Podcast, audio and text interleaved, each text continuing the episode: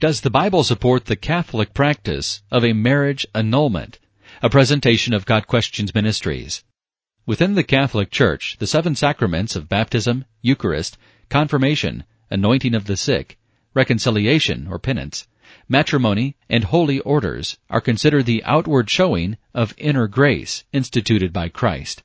They are the very components of salvation, as the Roman Catholic Church teaches it. The Catholic Church teaches that the sacraments themselves, in their view the foundation of salvation, cannot be tossed aside easily. Only if the sacrament was not lawful from the moment it was conferred can it be renounced.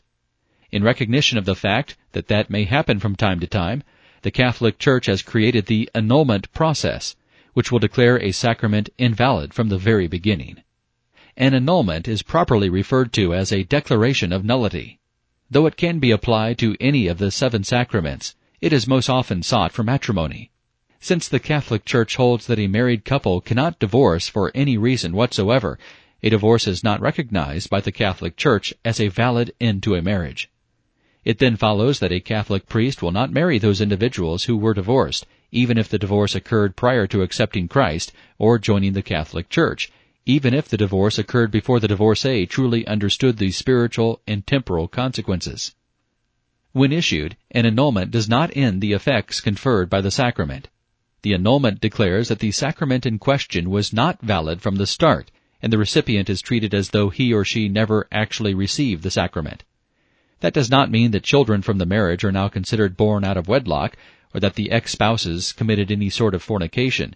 It means that the receipt of the sacrament was somehow flawed. An annulment works like a military court. Annulments are granted for a variety of reasons by the Catholic Church.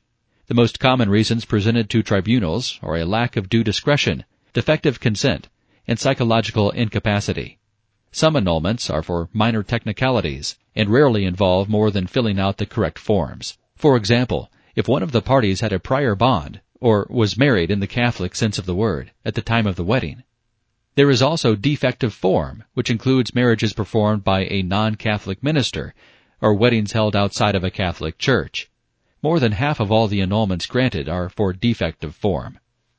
But is the Catholic concept of annulment a biblical concept? In regards to marriage being a sacrament, please read our article on the seven Catholic sacraments. The Roman Catholic concept of marriage as a sacrament is itself unbiblical. This puts the concept of an annulment on shaky ground to begin with. What does the Bible say about marriage and divorce? Jesus told his followers, I say to you that everyone who divorces his wife, except on the ground of sexual immorality, makes her commit adultery. And whoever marries a divorced woman commits adultery. Matthew 5 verse 32. Matthew also tells us that Jesus admonished the Pharisees by saying, Have you not read that he who created them from the beginning made them male and female, and said, Therefore a man shall leave his father and his mother, and hold fast to his wife, and they shall become one flesh. So they are no longer two, but one flesh. What therefore God has joined together, let not man separate. And I say unto you, whoever divorces his wife except for sexual immorality, and marries another, commits adultery. Matthew 19 verses 4 through 6 and verse 9. Mark concurs, writing, But from the beginning of the creation, God made them male and female.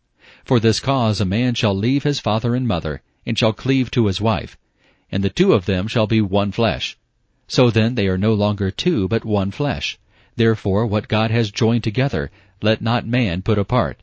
Mark 10 verses 6 through 9.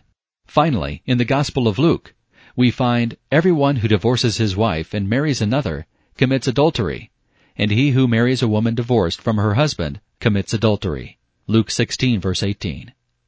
Catholic doctrine is based upon both scripture and church tradition based upon Jesus' words, What therefore God has joined together, let not man separate, Matthew 19 verse 6, and upon the church tradition that receiving a sacrament creates an undeletable mark upon the soul of the recipient, the church teaches that a marriage cannot end.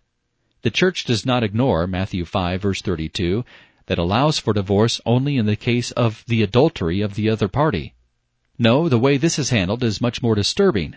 According to the New American Bible, a Catholic Bible translation, Matthew 5 verse 32 reads this way, Whoever divorces his wife, unless the marriage is unlawful, causes her to commit adultery.